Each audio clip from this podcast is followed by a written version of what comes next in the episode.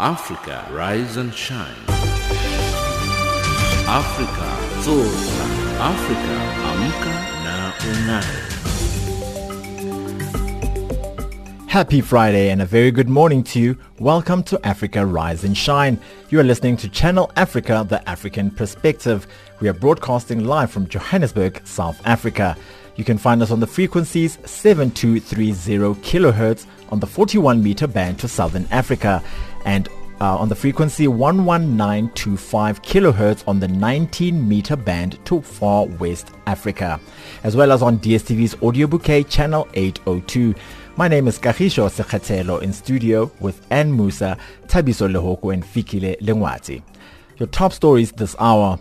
DRC opposition leader Jean-Pierre Bemba slams the country's justice system. South African judge grants requests to cross-examine state capture witnesses. In economics, agriculture experts call for transformation of sector in Africa. And looking at your sports news, South Africa ready for AFCON qualifier against Libya. And Musa standing by with your news.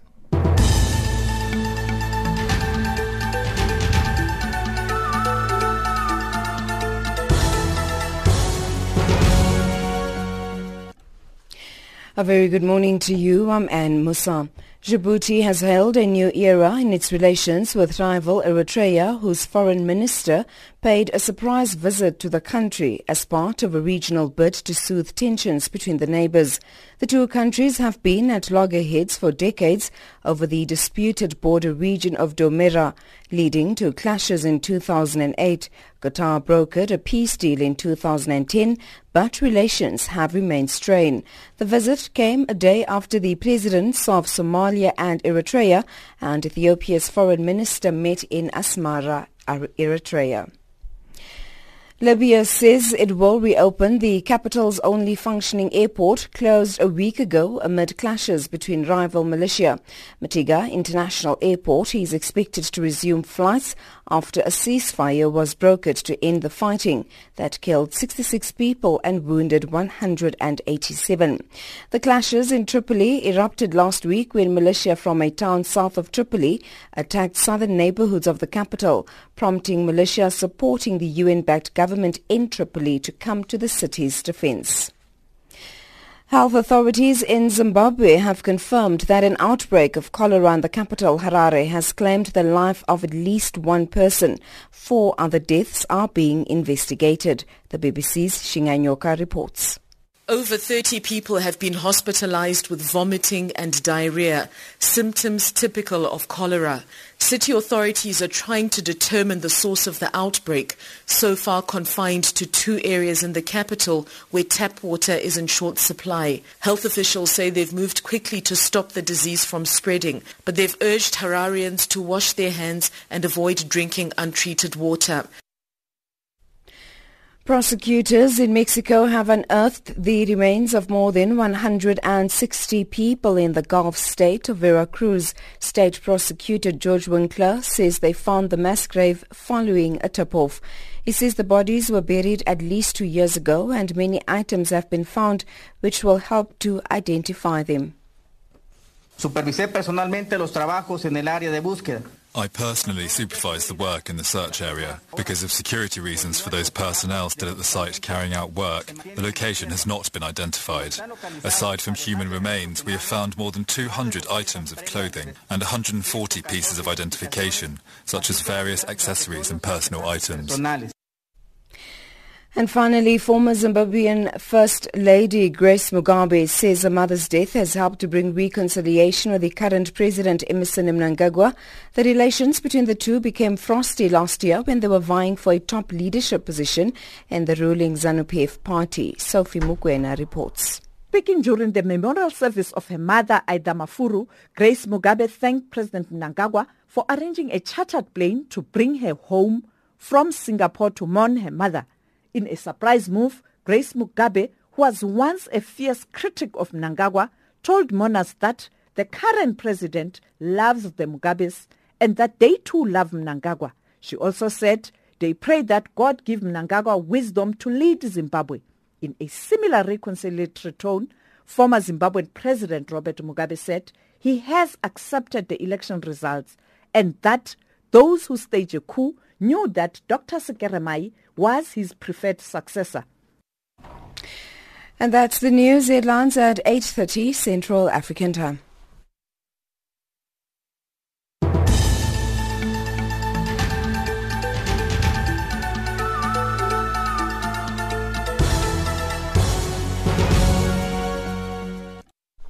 Good morning once again. This is Africa Rise and Shine on Channel Africa, the African Perspective. Former Democratic Republic of the Congo Deputy President Jean-Pierre Bemba has denounced has denounced a long-delayed December presidential election as a parody after he was banned from contesting and accused President Joseph Kabila of trying to handpick a successor by eliminating serious rivals. Bemba was one of six presidential hopefuls who was excluded by the Election Commission from the December 23 vote. He appealed the decision, but the Constitutional Court earlier this week upheld the ban due to his conviction by the International Criminal Court for bribing witnesses at his war crimes trial. Jean, Buell, John Noel Bamweze reports from Kinshasa. Jean-Pierre Bemba and his political party, the Movement for Liberation of Congo, well known as MLC, have put it clear they do not trust the Democratic Republic of Congo's justice. Bemba is one of the four candidates excluded from running in the presidential election that's expected here on December 23rd after the Constitutional Court confirmed the Independent National Electoral Commission's decision of barring Bemba from running for president. The Constitutional Court is the highest court in this country. It has ruled Bemba can't pretend to be the next president of DRC after the ICC found him guilty of bribing witnesses.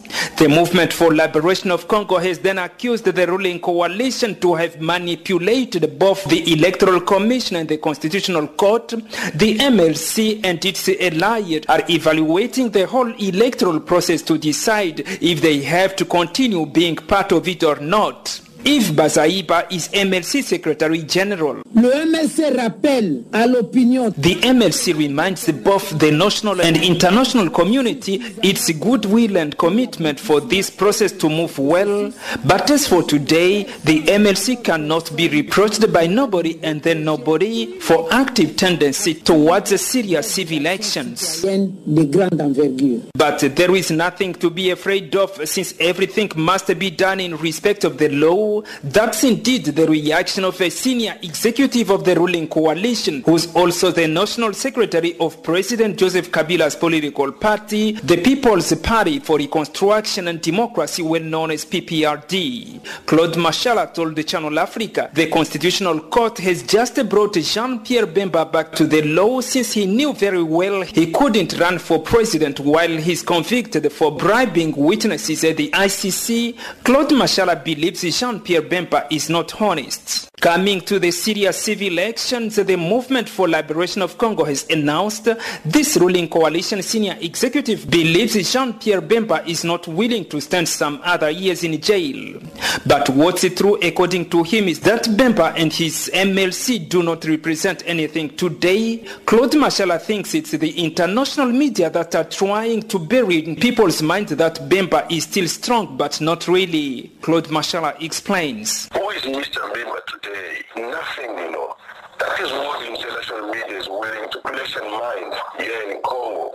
Actually, Bemba is nothing, you know. You think that you can uh, do things against law, against uh, the country, you can also get, spend some other years in jail. Meanwhile, the Independent National Electoral Commission has called on political parties and platforms to mobilize their supporters for them to go and check their names on the electoral rolls as this is available since last Monday. Jean-Noel Bamweze for Channel Africa in Kinshasa. The South African government has committed to train a million young people between 2019 and 2030 to become data scientists. As the, dem- as the demand for data scientists within the business and research fields grows exponentially, South Africa is under immense pressure to address the skills gap. To help South Africa produce more data scientists, the Explore Data Science Academy, EDSA, has announced internships for its 12-month accredited skills data science program in 2019. For more on this, we are now joined on the line by Sean Dippnall, CEO and founder of Explore Data Science Academy. Hello Sean and welcome. Hi, how are you? Thanks for having me. Fantastic. Tell us, Sean, please, uh, what is data science? So data science is solving problems using data. Uh, it's as simple as that. Okay. And how big is the demand for data scientists in a developing country like ours? Um, so the demand is huge. Uh, as you said uh, in the intro, there's a, a request or, or, project to get a million data scientists in the next 12 years in South Africa. Um, you know, what the exact number is today, we're unsure, but certainly there are, you know, tens of thousands of data scientists required in South Africa, and we're producing hundreds uh, through the through the current education system. And now you have opened the Data Science Academy uh, earlier this year in Cape Town. Tell us more about that. So, so we launched January this year, uh, 100 students, sponsored by BCX. Um, we had 10,000 applications, and we picked the top 100, and yeah, going going really well. Uh, so well that we're expanding to Gauteng next year and moving the 100 uh, to 400. So when you say the top students, uh, can you tell us now uh, what, what are the requirements for one to be considered for, for the academy? So our recruitment process is quite uh, innovative and, and inclusive. Um, you have to write a series of tests, and the, the top students go through. So we test for aptitude and problem-solving capability, and don't ask for your qualification. So in our class, we've got you know a couple of PhDs, you know 20, 30 matrics, doctors, actuaries, statisticians. There's a big blend of, of, of candidates, all chosen from the, their performance in the test. Wow. And uh, how is this uh, academy funded? Uh, are you receiving any government support? We're not uh, at the moment. The, the funding model at the moment is a, is a, is a corporate will sponsor the students. So it's free for the students, uh, and the corporates, in this case BCX, pays the tuition and hopefully hires the students at the end of the year. And any plans to uh, expand beyond Cape Town? So absolutely. So as I said, next year we're moving to Gauteng. we're moving from 100 students to 400 and yeah, hopefully from there it becomes you know 1,000, 2,000, 3,000 going forward. Sounds really good. Uh, and where can we get more information on the Explore Data Science Academy? So our website has all our information, uh, which is www.explore-datascience.net. Great. Thank you very much, Sean, for your time. datascience.net. Cool. Thank you. Good luck.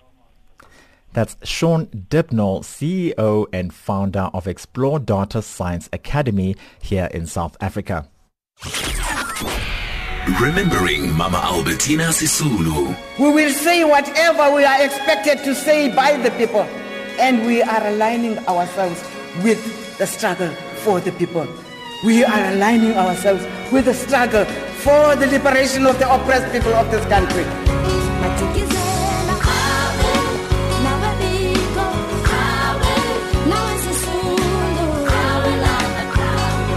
Hashtag Mama Sisulu Centenary.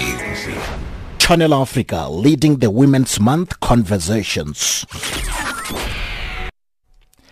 Two South African peacekeepers were wounded in a rebel ambush near the epicenter of an Ebola outbreak in the Eastern Democratic Republic of Congo.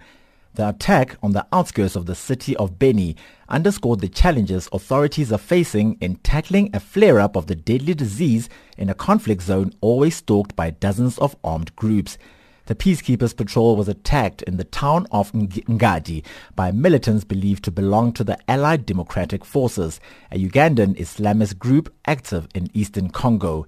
South African National Defence Force spokesperson Brigadier General Mafi Mgobozi explains. As a South African National Defence Force, we can confirm that and on, on Monday, uh, at about uh, 20 hours, uh, our patrol, which was patrolling in the area of there in the uh, northern DRC, uh, they, in the eastern DRC, they were attacked by the rebels. And then our soldiers, they fought very hard there. Uh, and then during that fight, only two were received minor injuries, which I can just say now at the present moment, those two soldiers, they have been treated and then they are back on duty again, there in the Eastern DRC. How serious were the injuries, uh, Brigadier General? No, the one was just got a minor injury on the shoulder, uh, which was he was treated, and another one he was just uh, got uh, the injury, and the, uh, that injury which was not caused by the uh, the bullet, but it was caused by the chair, which the bullet went through the chair and then the heat where he was sitting, then he burning there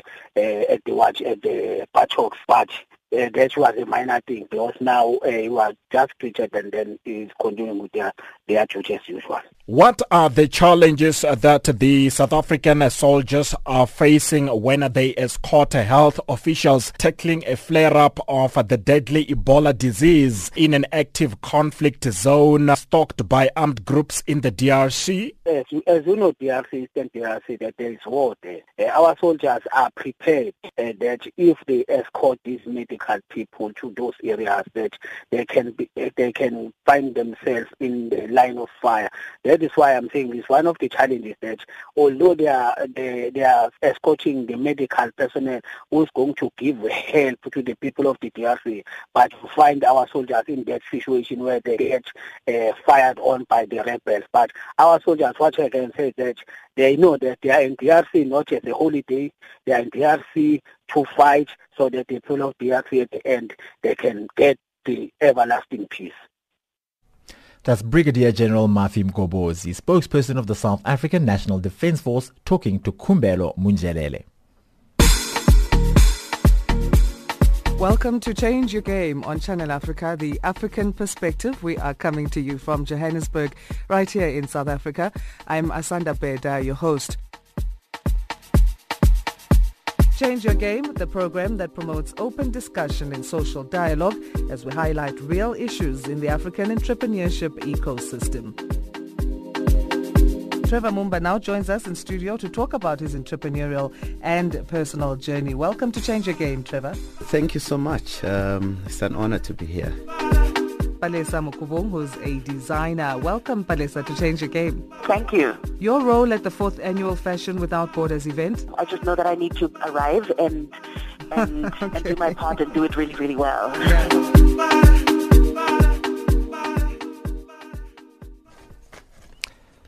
South Africa's Deputy Chief Justice Raymond Zondo who is the chairperson of the Commission of Inquiry into State Capture, is today expected to give judgment in applications for leave to cross-examine witnesses next week.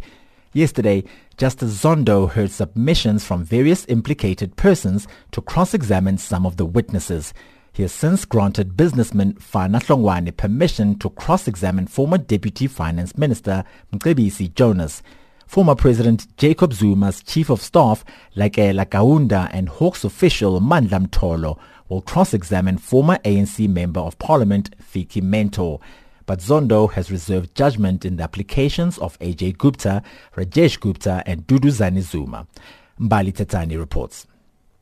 As proceedings immediately got underway at the Commission of Inquiry into State Capture, Chairperson of the Commission, Deputy Chief Justice Raymond Zondo, once again called on the public to come forward with any evidence of state capture and commended several high-ranking members of the public service that are reported to want to give testimony. I did see an article indicating that a former minister uh, of Communications, Mr. Siphiwe Nyanda, and some past officials in the intelligence or, and or secret service, uh, Mr. Njenje and Mr. Shaik, according to the article, um, know something and they said they, according to the article, they would uh, be prepared to give evidence in the commission if called upon to do so.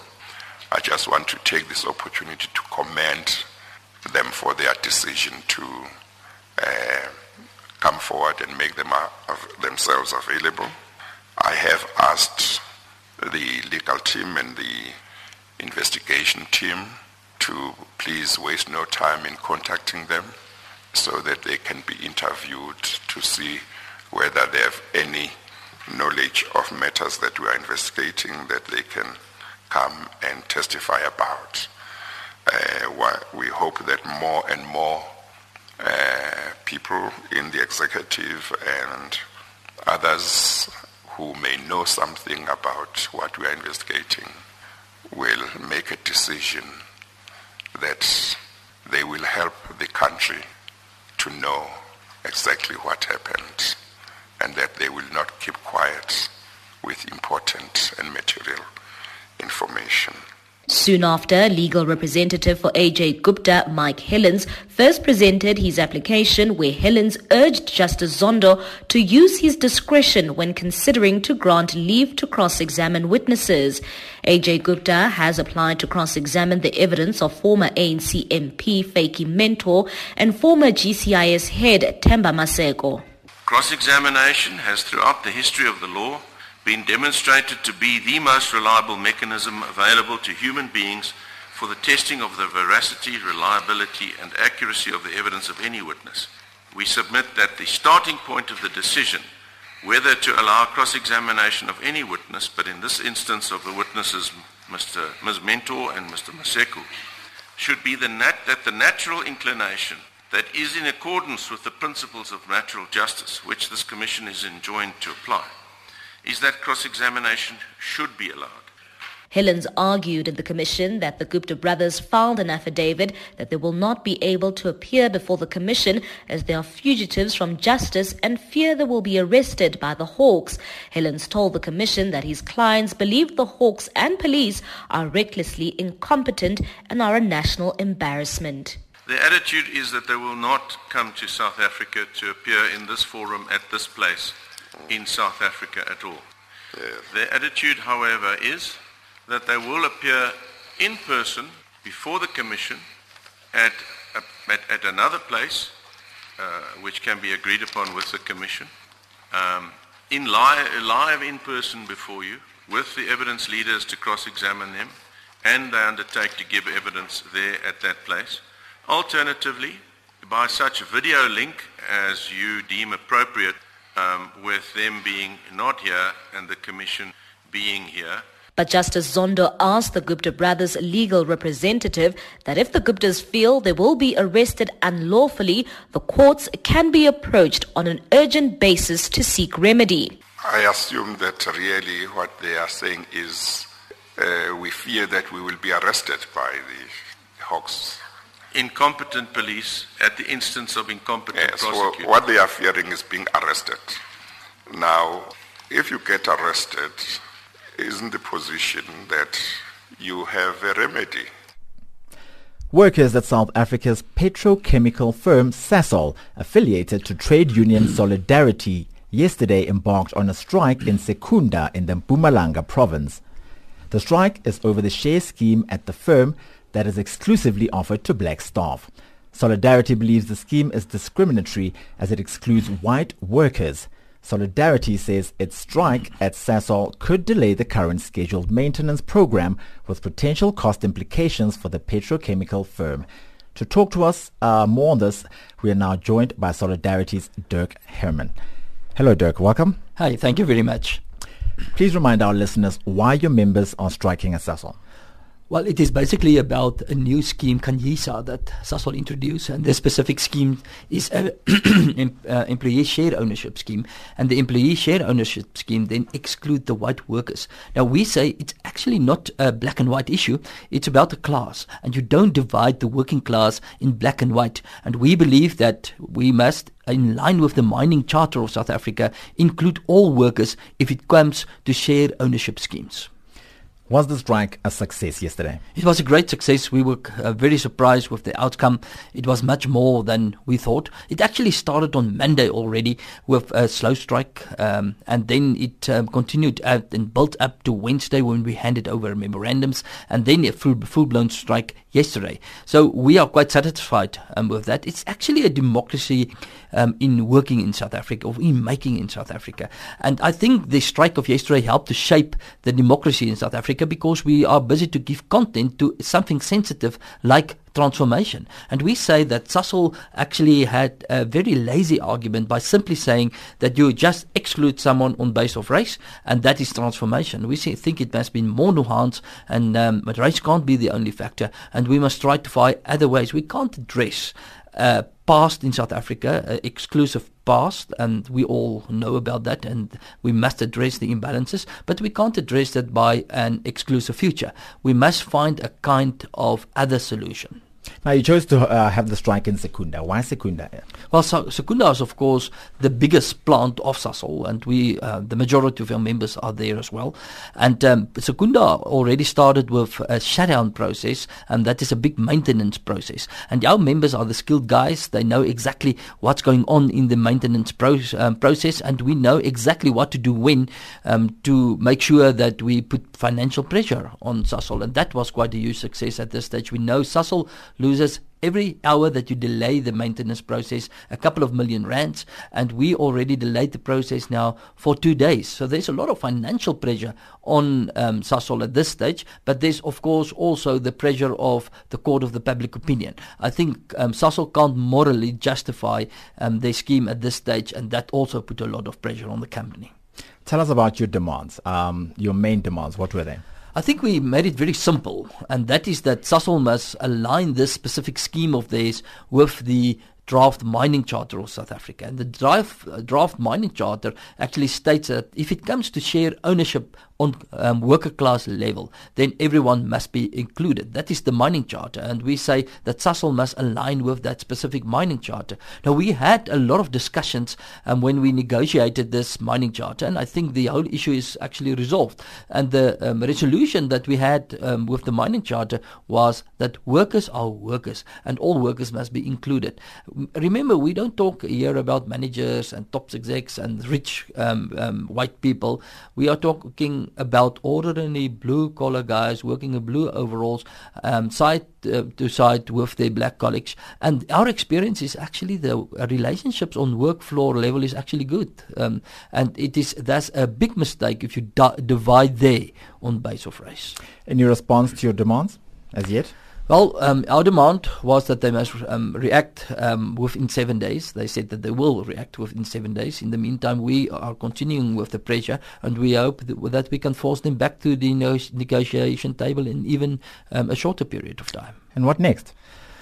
Well, this issue is uh, actually a bigger issue. That is an issue of trying to find a real content of transformation in South Africa. We said to find balance. We think the pendulum swung too far. And um, so we will have a focus on Sasol, but we also decided to go to the Human Rights Commission of South Africa to give us clarity. The Human Rights Commission brought out a report um, um, just uh, earlier this year where they say that um, you can't use race as the only criteria in transformation. So we also plan to take this to the Human Rights Commission because a solution within Sasol is a solution for South Africa. And what if management doesn't um, accede to your demands? What then? Well, we planned for three weeks um, disruption um, in Sasol, and because of our specific skills base within Solidarity, we know that that will have a major um, effect, and it's not necessary for the workers to go out all for the three weeks. We can schedule that very, very clever. Um, so this um, we will focus on one unit this day, one unit in the other day, etc., because we know exactly how the production process um, will work.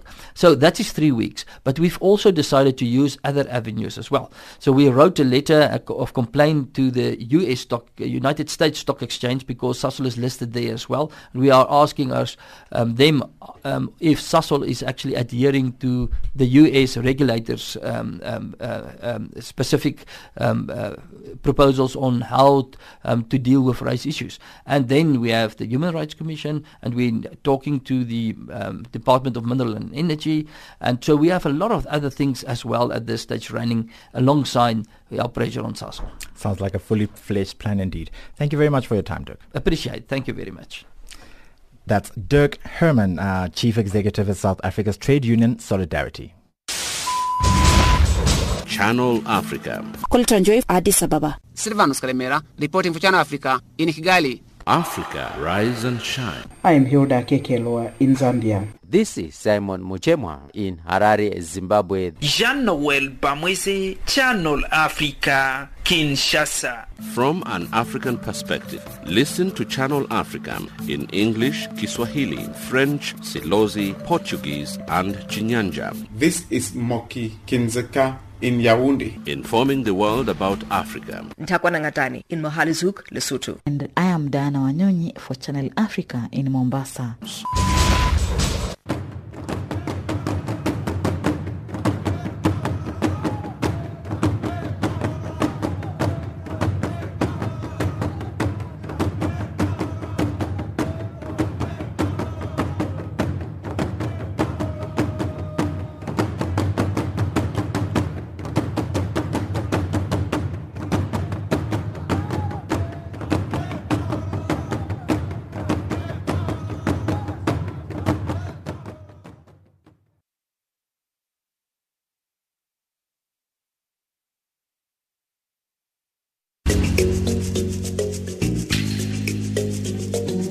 This is Channel Africa, South Africa's official international public radio station on shortwave, internet and satellite. From an African perspective, listen to Channel Africa in English, Kiswahili, French, Silozi, Portuguese and Chinyanja, informing the world about Africa. Time now for your news headlines with Ann Musa.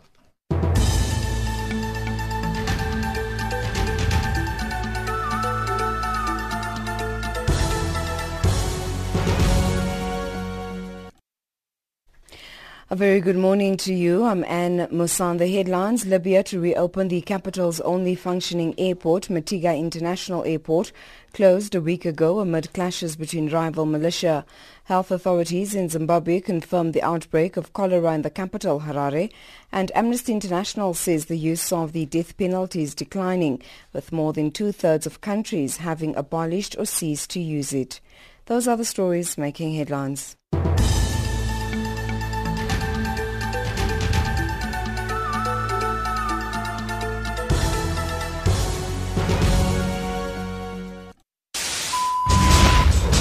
Channel Africa. Kultra Joy, Addis Ababa. Silvanus Karemera, reporting for Channel Africa in Kigali. Africa, rise and shine. I am Hilda Kekelwa in Zambia. This is Simon Muchemwa in Harare, Zimbabwe. Jean-Noel Bamwese, Channel Africa, Kinshasa. From an African perspective, listen to Channel Africa in English, Kiswahili, French, Silozi, Portuguese and Chinyanja. This is Moki Kindzeka in Yaoundé. Informing the world about Africa. Ntakwana Ngatani in Mohale's Hoek, Lesotho. And I am Diana Wanyonyi for Channel Africa in Mombasa.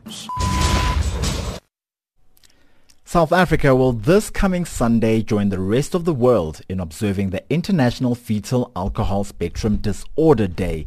On the day, people all around the world gather for events to draw attention to the dangers of drinking during pregnancy and the plight of individuals and families who struggle with fetal alcohol spectrum disorders. To speak to us about this, we are joined on the line by Leon Marie Drotsky, Project Manager at the Foundation for Alcohol-Related Research. Hello, uh, Leon Marie. Welcome. Good morning, Khamoti. In a nutshell, what exactly are fetal alcohol spectrum disorders? FASD is a spectrum of disorders that's the result of alcohol use during pregnancy. So when uh, a woman is pregnant, and often the women don't realize that they're pregnant already, uh, and she uses alcohol, that affects the development of the baby in uterus. And it can result in various um, disabilities. Um, it affects physically the child. It can result in growth retardation of the child, but it also affects the brain development, which is the um, the most concerning part of the disorder. So that results in learning and behavioral problems of the child, especially later at school.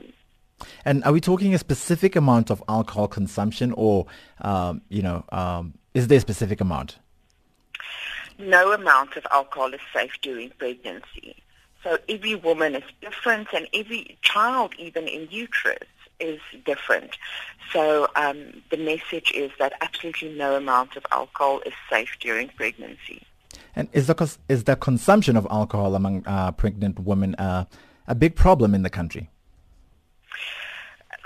FASD is quite a big problem in the country with prevalence rates varying from 2.6% in Gauteng to as high as 28% in the Northern Cape. So um, FAR has done prevalence studies in five of the provinces so far, and it definitely is a big concern in the country. So that says to me there's a higher prevalence uh, among rural um, um, habitats. Is that correct? And why is that? Well, there's um, various uh, theories around that. Um, so the, the concerning factor is obviously the alcohol use. So in communities where, uh, where the prevalence of alcohol use amongst the general public is so high, also then it affects the alcohol use amongst pregnant women. Because what we found in our studies is that pregnant women doesn't drink on their own. They drink with either their partners or other family members And um, in smaller communities where, where there's little else offered for the pregnant woman and she can't really get away from everybody around her that that's drinking, often she joins the crowd that's drinking. Now, um, how can we ensure that educational messages and efforts around alcohol and liquor abuse and drinking while pregnant are not hindered in any way, um, shape or form? Well, it's important that all of us take responsibility for this message um, that no amount of alcohol is safe during pregnancy and that we support pregnant women. It's um, like I said before, they don't drink alone. And um, when we encourage them not to drink and we offer them um, an alternative to the alcohol that everybody else is using, it's easier for them to stay away from alcohol. So what we're also doing on the 9th of September when you gave the introduction is we um, wear a fast knot similar to what's worn on AIDS Day as the AIDS ribbon. And the symbol of the fast knot is um, there's a circle in the knot that symbolizes the womb that should be a healthy place for the baby to develop and the rope that um, the knot is tied from symbolizes the umbilical cord that takes the nourishment to the unborn baby, whether it's um, good food that nourishes the baby, but unfortunately also the alcohol that then damages the baby. And the knot also has frayed ends that symbolizes the, the frayed neurodevelopmental system um, when it's damaged by alcohol. But the knot is tied with a very strong reef knot, and that's the support that we as a community need to offer to pregnant women um, so that they don't drink during pregnancy, and then also to people and children that are living with the effects of fetal alcohol spectrum disorder. And lastly, Leanne Marie, uh, to those mothers who perhaps might say, um, nothing happened with uh, my last pregnancy and I was drinking throughout my last pregnancy, um, you know, there's nothing wrong with it. What uh, is your uh, parting shot? Well, two comments on that. The first is that um, as fetal alcohol, as it is a spectrum of disorders, sometimes there are softer signs that is not as obvious as um, with full-blown fetal alcohol syndrome. So, and the softer signs might be some learning disabilities or impulsive behavior that she might not even realize is the re- result of alcohol consumption. That's the first comment. And the second comment is that it, just like every woman is different, every pregnancy is also different. So one can never feel comfortable that um, because I didn't see the effects from a previous pregnancy, I'm okay to drink during this pregnancy because you never know what will happen during this pregnancy. Every pregnancy is different and unique, just like every woman and every child and unborn child is unique. Great. Thank you very much, Leanne Marie. Thank you. Thank you. That's Leanne Marie Dronsky, Project Manager at the Foundation for Alcohol-Related Research. Channel Africa. Kulitanjoi Addis Ababa. Silvanus Kalemera, reporting for Channel Africa in Kigali. Africa, rise and shine. I am Hilda Kekelwa in Zambia. This is Simon Muchemwa in Harare, Zimbabwe. Jean-Noel Bamwese, Channel Africa, Kinshasa. From an African perspective, listen to Channel Africa in English, Kiswahili, French, Silozi, Portuguese, and Chinyanja. This is Moki Kindzeka in Yaoundé. Informing the world about Africa. Ntakwana Ngatani in Mohale's Hoek, Lesotho. And I am Diana Wanyonyi for Channel Africa in Mombasa. Deputy CEO of Afrikaner Rights Group, AfriForum, Ernest Roets, rattled the South African Constitutional Review Committee during his oral presentation on whether Section 25 of the Constitution should be amended to expropriate land without compensation. This came as Roets used his presentation to slam the ruling ANC and the EFF. The National House of Traditional Leaders, the South African Catholics Conference and the Foundation for Human Rights also made their presentations. Mercedes Besent tells us more.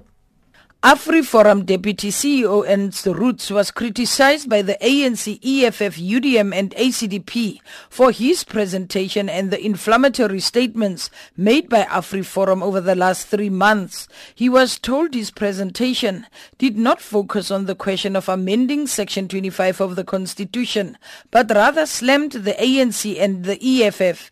This saw UDM MP Mncedisi Filtane interjecting.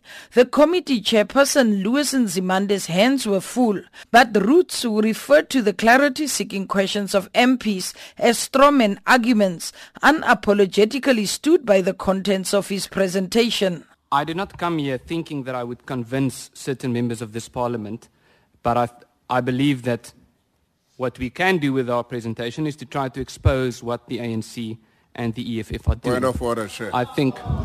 No, Point no, of order, members, sir. Uh, uh, Point of order, sir. Uh, Mr. Chairperson, now, I'd like to now, respond Make sure that Trump is listening. Uh, uh, Make sure Trump is listening. Uh, members, you see now, you see now. He, it is his right now. You have made your statements. I didn't stop you. He must now make his statement, and we have still have we still have presenters to make the point, to make their presentation. Mr. Chairperson, there's a very big important difference between the terms straw man and steel man. A straw man is when you try to attribute things to someone that that person has never said or that that person doesn't believe. When you make a steel man argument is when you try to portray what your opponent is saying as accurately as possible so that you can respond to the actual position of that person. What we've heard in the last 20 minutes are repeated straw man arguments. Things that are being said that apparently AfriForum is saying that AfriForum is not saying. It's not possible for me to respond to every single straw man argument or every single false accusation about what AfriForum is allegedly claiming. Other presenters who made oral submissions included the chairperson of the National House of Traditional Leaders, Kgosi Sipho Mahlangu. He says land must be returned to traditional communities who are some of the rightful owners. Mahlangu says traditional authorities existed long before the Western system was imposed on the African society. We have the view that the expropriation of land should not include land under traditional authorities because one, that land land is already owned and, and cared for by those traditional communities. Two, that land is still held in trust by this very same government through the Minister of Rural Development. Before the Western system of governance was imposed on Africa, the people respected and observed the governance system which establishes traditional leadership as an institution and not a personality in the form of its traditional leader of what is happening now. Traditional authorities served as political, military, spiritual and cultural leaders and were regarded as custodians of values of societies. The Foundation for Human Rights says Section 25.1 of the Constitution must be amended to address the slow pace of land reform, social inequalities, racial and gender land inequalities. Section 25.1, which the Foundation wants amended,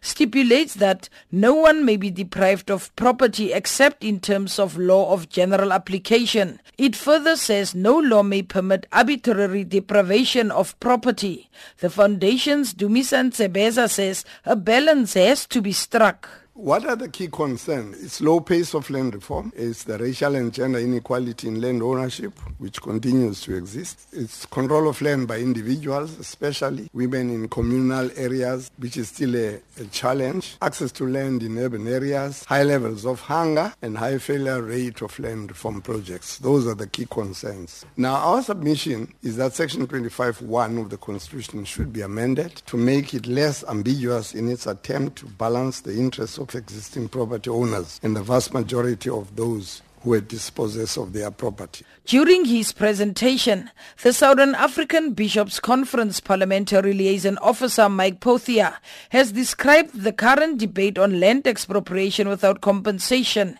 as a populist rhetoric from across the political spectrum. He says there are other alternatives that should be used instead of changing the constitution. We would like to point out that the populist rhetoric comes from virtually every corner of the political spectrum in this matter. There are those that are going around saying that South Africa will become another Zimbabwe if there's any expropriation without compensation. And there are those who are saying it's the magic wand that's going to solve our problems. Neither of those things is true. And yet they're put out there. We would ask for a general toning down of that kind of rhetoric. We're also calling for more creative and imaginative thinking from everyone concerned. What about exploring other land tenure models that go beyond simply freehold ownership? In other words, exchanging one form of freehold ownership for another, or one owner for another owner. Oral presentations are expected to be concluded today.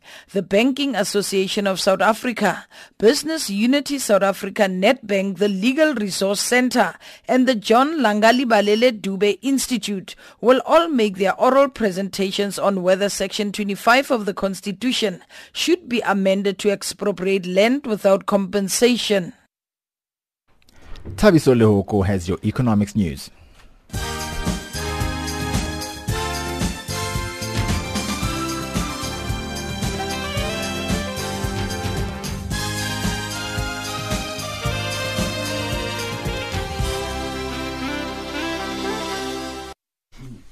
Good morning.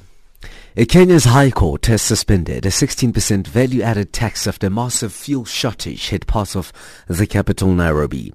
This following a strike called by petroleum transporters protesting against the new government tax.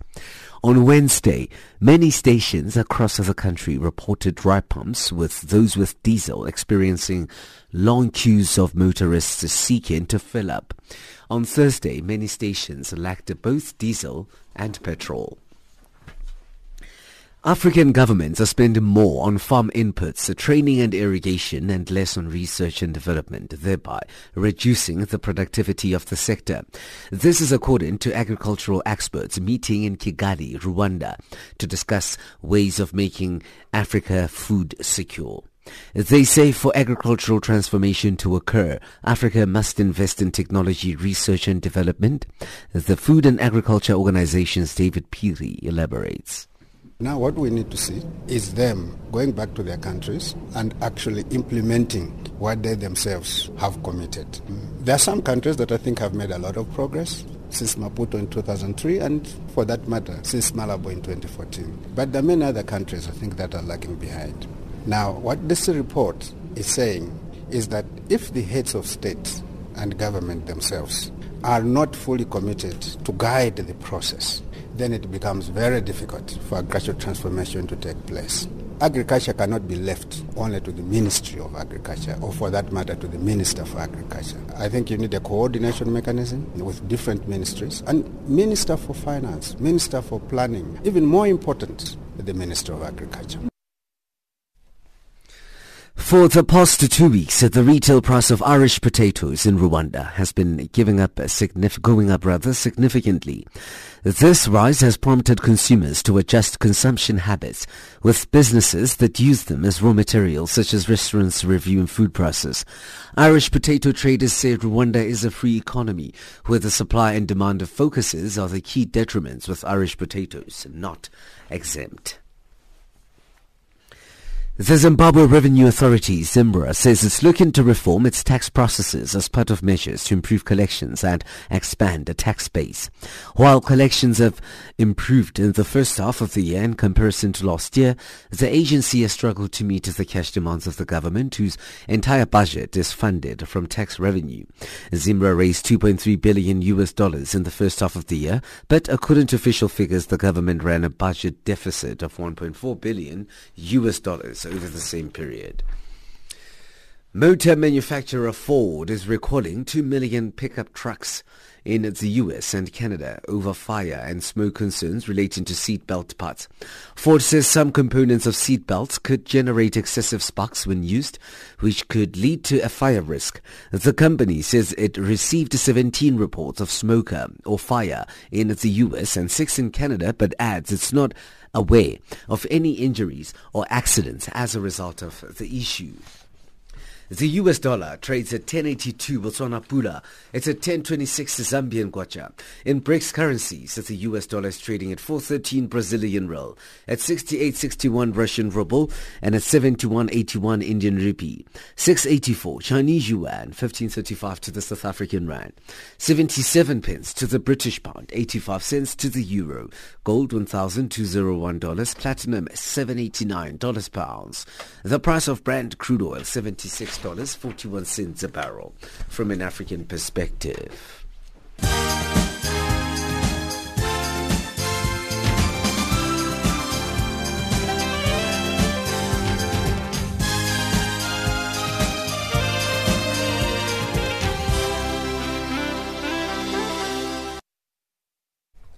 Keep up to date with all the weekend sporting action with Figi Lelungwate.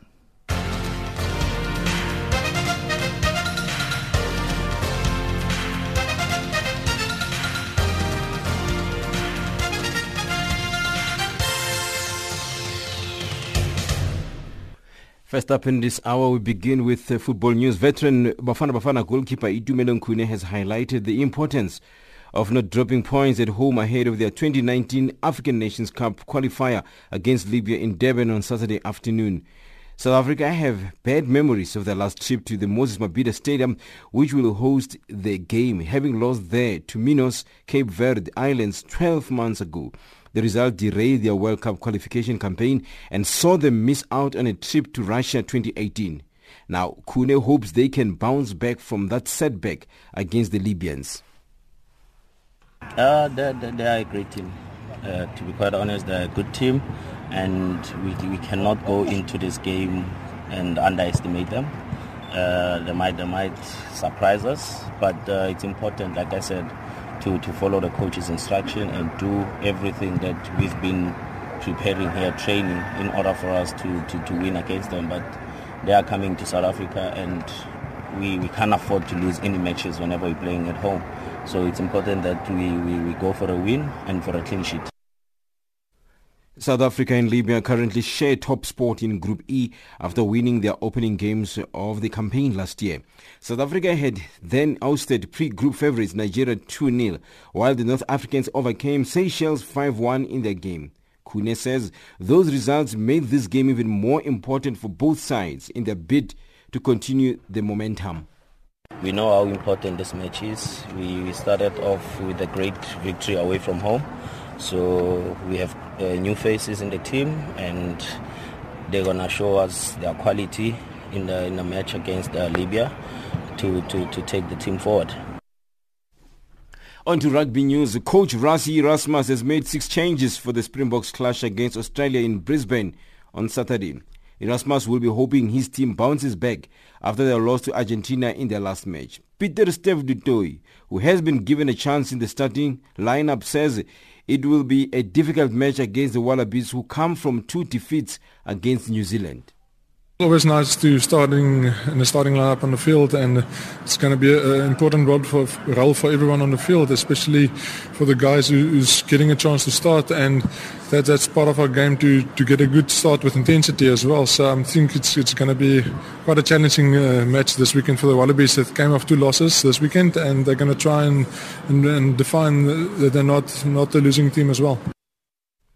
The Wallabies have one of the best loose forwards in the world, and the Springboks team will have to be wary of them. Pieter-Steph du Toit knows how important it is to up their match this weekend against some of the world's best loose forwards. He says that it will be tough facing them. However, they have targeted the breakdowns this weekend and making sure they secure the ball. Yeah, they've got some of the best loose forwards in the world, and the breakdown is something they always targeted. And you know, when you play against them, it's going to be quite tough. There, so yeah, I think we've got to got to up our game as well, especially in the breakdown and secure our own ball. On to tennis news. Six-time champion Serena Williams swept aside Anastasia Sevastova on Thursday to reach a ninth U.S. Open final where she'll face Japanese trailblazer Naomi Osaka. Williams seated 17th as she seeks to add to her 23 Grand Slam titles for the first time since the birth of her daughter Olympia last year, needed just 66 minutes to dispatch the 19th seeded Sevastova 6-3 and 6-love.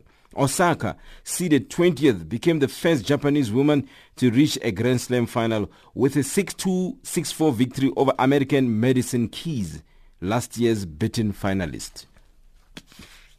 And finally, Swimming news. Four of South Africa's top swimmers will be involved in the opening leg of the FINA Swimming World Cup series kicking off in Kazan, Russia today. Olympic gold medalist Chad le Clos will be spearheading South Africa's charge as he goes in search of a record-breaking fifth series title. Leclos has established himself as the top swimmer in the series, becoming the first male swimmer to win four titles in 2011, 2013, 2014 and 2017 the London 2012 Olympic champion and compatriot Cameron van der Burgh were tied with three each before his 2017 feat, while Ryk Neethling has two series titles behind his name. Leclerc will be joined by Gold Coast Commonwealth Games bronze medalist Ryan Coetzee, James Dooge, and Max Kisa. That's your sport news this hour.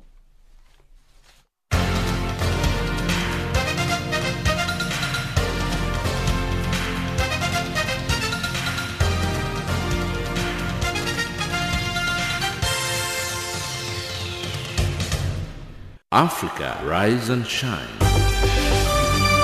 Africa, zorka. Africa, amka na unai. Plus two seven seven six three double zero double three two seven. That's our WhatsApp line. We are also on Twitter at Rise Shine Africa or at Channel Africa 1, uh, the handles you can use. You can also email us at info at channelafrica.org. From the Africa Rise and Shine team, we say have yourself a fantastic weekend. It's been an absolute pleasure. Taking us to the top of the hour now for the news on the frequency 7230 kilohertz on the 41 meter band to Southern Africa is SABC Choristers with a song titled Bafana Bafana. Bafana, Bafana, Bafana, Bafana, Brava, Bravissimo, we all celebrate.